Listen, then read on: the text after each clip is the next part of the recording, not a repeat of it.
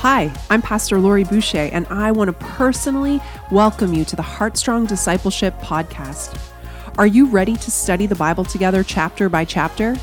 If you go to heartstrong.life and sign up for a free membership, you will get access to the full Bible reading plan and all the bonus discipleship content that we have prepared for you. Open up your Bible and get ready to take some notes because God is going to speak to you today. Let's become heartstrong disciples together through the study of God's Word. Let's start with our memory verse, and uh, I'll pray into the morning, and we'll we'll get started. So, if you want to grab that, our memory verse for June is 1 Corinthians 6, uh, 19 to 20. Or do you not know that your body is a temple of the Holy Spirit within you? Whom you have from God. You are not your own, for you were bought with a price, so glorify God in your body.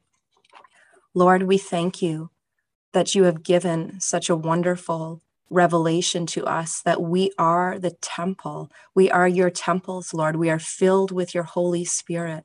We ask, Holy Spirit, for another fresh outpouring this morning as we go through your word that you've given us. Lord, I pray that you would give revelation to each person on this call this morning. Lord, that there would be something significant that you would reveal. Lord, that there wouldn't be a single person that gets off today, Lord, that has not received something from your word. So open our hearts, our minds, our ears everything, Lord, so that we can receive from you. We thank you and praise you. You are welcome in this place. Holy Spirit, be with us in Jesus' name. Amen. All right, so we'll start with just a quick recap. Um, Pastor Terry's teaching was so excellent um, yesterday. We had um, in Exodus 32 and 33, God delivering instructions so that he could dwell with his people. We saw the golden calf debacle and the Israelites breaking God's laws, and literally Moses breaking God's laws in the smashing of the stone um, tablets as he went down the mountain and saw what they were doing. So we saw that they can have the promised land, but God's presence is not going to be with them in the same way that it was before. It will be an angel leading them, and the people mourn at the prospect of going forward without God. God meets Moses in the tent, but it has to be set up at a distance away from the camp. Moses tells him, Teach me your ways that I may know you. He has a pure desire to know God and to be in God's presence. And we see Moses proclaiming that without your presence, God, it's meaningless. It's meaningless. They don't want to go unless the Lord goes with them. And we see that the Lord knows Moses by name. He requests that the Lord would show him his glory. And we're going to see that today in the chapters that we read. And we see Moses interceding on behalf of the people, and the Lord is responding to those who seek him. So for Exodus 34, um, the title of this chapter in my Bible, it said, The Covenant Renewed. So we're going to see God repairing this relationship in a very simple terms, the relationship between God and the Israelites is not going so well. It's not going the way that God had desired for his people. They've broken the covenant of the law and the covenant that the people had willingly agreed to, they've broken it. So God gives Moses instructions again to chisel out tablets to meet him on the mountain. And he reveals his presence and his character in this beautiful proclamation of his goodness, greatness, compassion, and mercy. Um, we're going to see Moses' reaction to this divine revelation, which is very powerful. And there's a renewal of the covenant and what God is going to do for Israel. We're going to see this um, promise repeated in the chapter. They're going to receive very specific instructions about setting themselves apart from pagan culture and what they are to do. So God will be very, very specific about that. And Moses is miraculously sustained on Mount Sinai. And he's physically impacted by being in contact with God's glory. There's so much richness in this chapter for us to take today. So, as we are reading through this, to just be aware of Moses's interactions with God, how Moses even reflects God's character, and just the impact of that um, on Moses in a physical sense. We finally conclude the chapter with Moses relaying the covenant of God to the leaders and Moses veiling his face when he speaks to the people. So, what I'd like to do is for us to read the chapter together. So, if you want to um, turn to Exodus 34, we'll read the chapter and then we'll get into um, some of the uh, points that I've pulled out and, and share together. The covenant renewed. The Lord said to Moses, Chisel out two stone tablets like the first ones, and I will write on them the words that were on the first tablets which you broke. Be ready in the morning and then come up on Mount Sinai. Present yourself to me there on top of the mountain. No one is to come with you or be seen anywhere on the mountain. Not even the flocks and herds may graze in front of the mountain. So Moses chiseled out two stone tablets like the first ones and went up Mount Sinai early in the morning, as the Lord had commanded him. And he carried the two stone tablets in his hands. Then the Lord came down in the cloud and stood there with him and proclaimed his name, the Lord. And he passed in front of Moses, proclaiming, The Lord, the Lord, the compassionate and gracious God, slow to anger, abounding in love and faithfulness, maintaining love to thousands, and forgiving wickedness, rebellion, and sin. Yet he does not leave the guilty unpunished he punishes the children and their children for the sin of the parents to the third and fourth generation. Moses bowed to the ground at once and worshiped. Lord, he said, if I have found favor in your eyes, then let the Lord go with us. Although this is a stiff necked people, forgive our wickedness and our sin, and take us as your inheritance. Then the Lord said, I am making a covenant with you before all your people. I will do wonders never before done in any nation in all the world. The people you live among will see how awesome is the work that I, the Lord, will do for you. Obey what I command you today. I will drive out before you the Amorites, Canaanites, Hittites, Perizzites, Hivites, and Jebusites. Be careful not to make a treaty with those who live in the land where you are going, or they will be a snare among you. Break down their altars, smash their sacred stones, and cut down their Asherah poles. Do not worship any other God, for the Lord, whose name is jealous, is a jealous God. Be careful not to make a treaty with those who live in the land for when they prostitute themselves to their gods and sacrifice to them, they will invite you and you will eat their sacrifices. And when you choose some of their daughters as wives for your sons, and those daughters prostitute themselves to their gods, they will lead your sons to do the same. Do not make any idols. Celebrate the festival of unleavened bread. For seven days, eat bread without yeast, as I commanded you do this at the appointed time in the month of Aviv, for in that month you came out of Egypt. The first offspring of every womb belongs to me, including all the firstborn males of your livestock, whether from herd or flock. Redeem the firstborn donkey with a lamb, and if you do not redeem it, break its neck. Redeem all your firstborn sons. No one is to appear before me empty handed. Six days you shall labor, but on the seventh day you shall rest. Even during the plowing season and the harvest, you must rest. Celebrate the festival of weeks with the first fruits of the wheat harvest and the festival of ingathering at the turn of the year. Three times a year, all your men are to appear before the sovereign Lord, the God of Israel. I will drive out nations before you and enlarge your territory, and no one will covet your land when you go up three times a year to appear before the Lord your God. Do not offer blood of a sacrifice to me along with anything containing yeast, and do not let any of the sacrifice from the Passover festival remain until morning. Bring the best of your first fruits of your soil to the house of the Lord your God. Do not cook a young goat in its mother's milk. Then the Lord said to Moses, Write down these words, for in accordance with these words, I have made a covenant with you and with Israel. Moses was there with the Lord 40 days and 40 nights without eating bread or drinking water. And he wrote on the tablets the words of the covenant, the 10 commandments. When Moses came down from Mount Sinai with two tablets of the covenant law in his hands, he was not aware that his face was radiant because he had spoken with the Lord.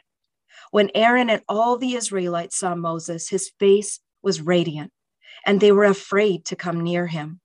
But Moses called to them. So Aaron and all the leaders of the community came back to him, and he spoke to them. Afterward, all the Israelites came near him, and he gave them all the commands the Lord had given him on Mount Sinai. When Moses finished speaking to them, he put a veil over his face. But whenever he entered the Lord's presence to speak with him, he removed the veil until he came out. And when he came out and told the Israelites what he had been commanded, they saw that his face was radiant. Then Moses would put the veil back over his face until he went in to speak with the Lord. It's so wonderful to read the word of God together. Just reading that, I just feel the Lord's presence. So, what I'd like to do is just go through some of the points um, of the chapter. And if you have questions, feel free to just put them um, in the chat so we can go through that after. Um, so at the beginning of the chapter, we see God calling Moses up to Mount Sinai again. So he's cutting two tablets of stone, just like the first ones. Moses had broken the first set of stone tablets, the ones that had been written with the very finger of God. He broke them because Israel broke the covenant. I had wondered when I first read that how you know it seems like such a horrible thing that these tablets got broken and how could moses do that but i didn't understand the symbolism that was behind that that those tablets got broken because the israelites had broken uh, the the actual commandments written on them so he said i will write on these tablets the words that were on the first tablets which you broke after their great sin with the golden idol, Moses interceded for Israel and Israel repents. And then we see this chapter that God is restoring. So it's appropriate that God then gives new stone tablets to the Israelites. Moses is acting as a mediator between God and the people. The people couldn't deal with God directly because of their own sin and rebellion. So Moses bridges that gap for them. And then we see in verses five and six that the Lord descends in the cloud again and he stands there with Moses and he proclaims the name of the Lord. And the Lord passes before him. Now, this cloud that descends, and we've seen that before. And the cloud mentioned is no doubt that cloud of glory known as Shekinah. And so we've seen this when in Exodus 19, when the cloud covered Mount Sinai. We saw it when the cloud went with Israel by day in Exodus 13. We saw it as it stood at the tent of Moses in Exodus 33. We see it filling Solomon's temple in Second Chronicles. And we see it overshadowing Mary at the conception of Jesus. And then again, it was present at the transfiguration of Jesus in Luke 9. And we see again that it is going to be present when Jesus returns in Revelation 1 7. Moses experienced the character of God in a dramatic way. It was an emotion and a feeling. Um, in Exodus 33 18, Moses boldly asks, Please show me your glory. After that, God promises to reveal his presence to Moses, or as much as his presence that Moses could actually bear to experience. So, not only did Moses have that emotion and the feeling of it, God, in his mercy, actually gives Moses words to explain what he's actually like, what his character is. So we see this revelation of God's character to Moses in verses six and seven. And the character, he reveals it in words. He calls himself merciful, gracious, long suffering, abounding in goodness and truth, keeping mercy for thousands, forgiving iniquity. And then we also see him proclaim that he will be visiting iniquity upon the children uh, and the father's children and the generations going forward for those who hate God. So there is that tension we see again of God's mercy and love, but we also are reminded that God is just. Now, as God is proclaiming um, this and revealing his character to Moses, he reveals it not just by the, the presence of the cloud, but by words. And as this happens, Moses has a powerful spiritual experience rich with feeling and emotion. God didn't want his revelation to only be feeling and emotion, but he wanted to connect to the whole person. So we have these beautiful words that we can hold on to. And just a point about God saying how he is long suffering and abounding in goodness and truth, we see that God never gives up on Israel. He truly is long suffering, and he proves that throughout the scriptures. And we see that Moses reflects God's character as he is long suffering, as he could have been frustrated and given up on the people and, and what they've done, but he continues to intercede. And I just want to quote from a theologian, Irwin, who had this beautiful description of God being long suffering and abounding. So it says, not merely adequate, but abounding is this great God of glory. He has barns and silos full of love and faithfulness. He is stacking it in the streets, looking for a distribution system. I just thought that was so powerful. And also, just this revelation that we are God's distribution system of this love, of His glory, of His goodness and truth. And as God has revealed His character, we are to take on that character of God and reflect His image. And that we are to be silos of love and faithfulness, so we are, as we are the temple of His Holy Spirit. And we see God um, showing his goodness towards us and his forgiving character. And I'm sure that we've all experienced that many, many times in our lives. This revelation of the character of God to Moses forever puts away the idea there is a bad God of the Old Testament that is in contrast to the good God of the New Testament. God's character of love and mercy and grace is present in the Old Testament as well as in the New Testament. His loving, gracious, and giving character does not cancel out his righteousness. And because of the work of Jesus, the righteousness of God is satisfied, and the grace and mercy of God are righteously given. Then we see Moses reacting in verses 8 to 9 to the revelation God has given about who he is.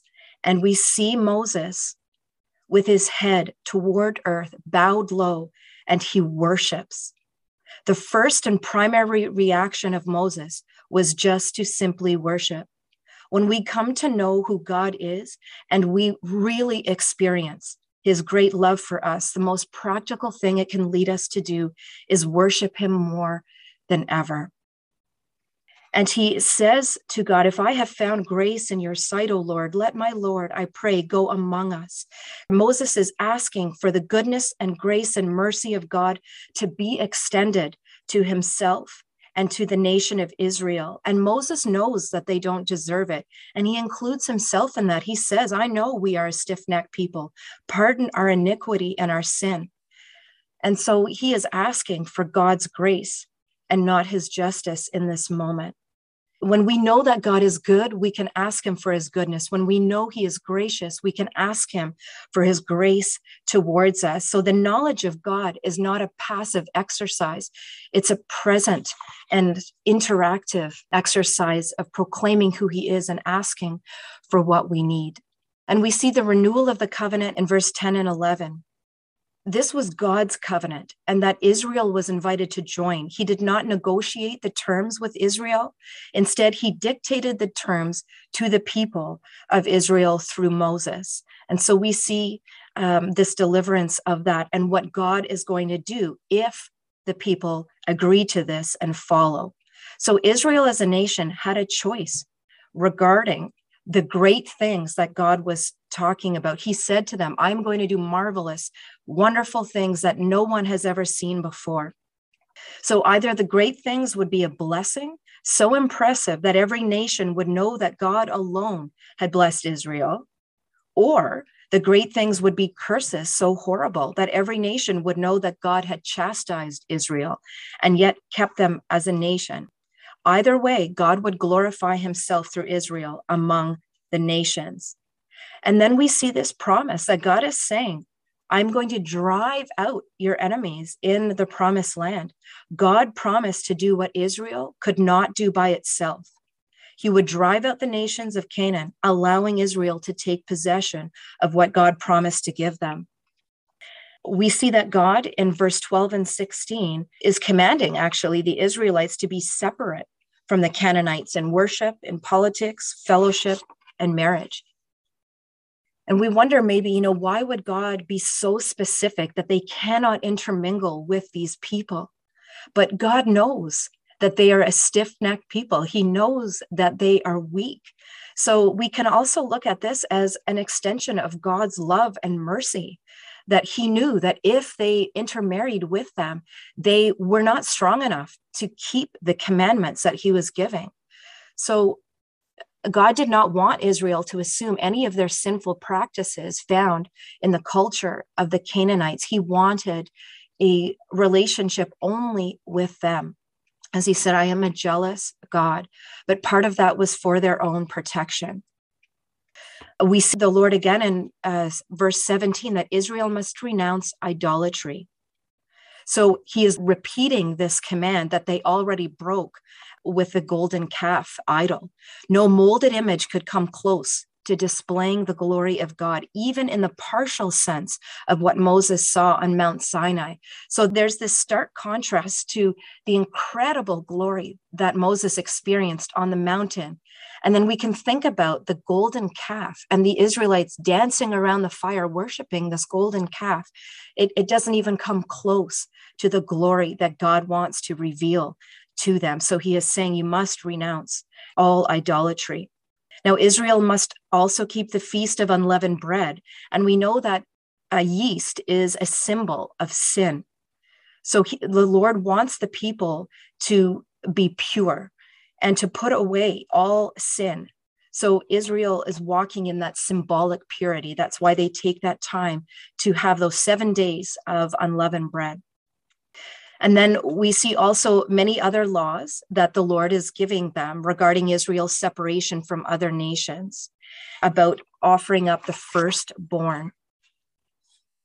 And so it is simply appropriate for the creature to honor the creator by giving unto him. So the Lord is asking for them to give back to him. Here, God even promises supernatural protection for an obedient Israel when they go to these feasts. So the Lord has made all of these commands. And um, one thing I didn't pick up the first time that I had read this through is that the Lord has asked them three times a year to send every male to these uh, feasts, which means that the Israelite people would be completely vulnerable. All the women and the children would be left alone. But God makes this incredible promise. It would be a supernatural protection for them to remain safe for those feasts. But again, it requires Israel to be obedient, to experience this supernatural protection of God. So the Lord is asking that the first fruits of their land shall be brought in to the house of the Lord. So giving the first and the best is a way to honor God as provider of all things. And we see that now in our practice um, as a church body, giving the first fruits um, in the tithe, in the principle of the tithe. And we see also how the Lord is talking about uh, not boiling the young goat in its mother's milk. And I believe this might have already been mentioned, but that is does sound like a very strange um, command. But the Lord does not want them to imitate the cruel pagan fertility rituals practiced among the Canaanites. So God is very, very specific.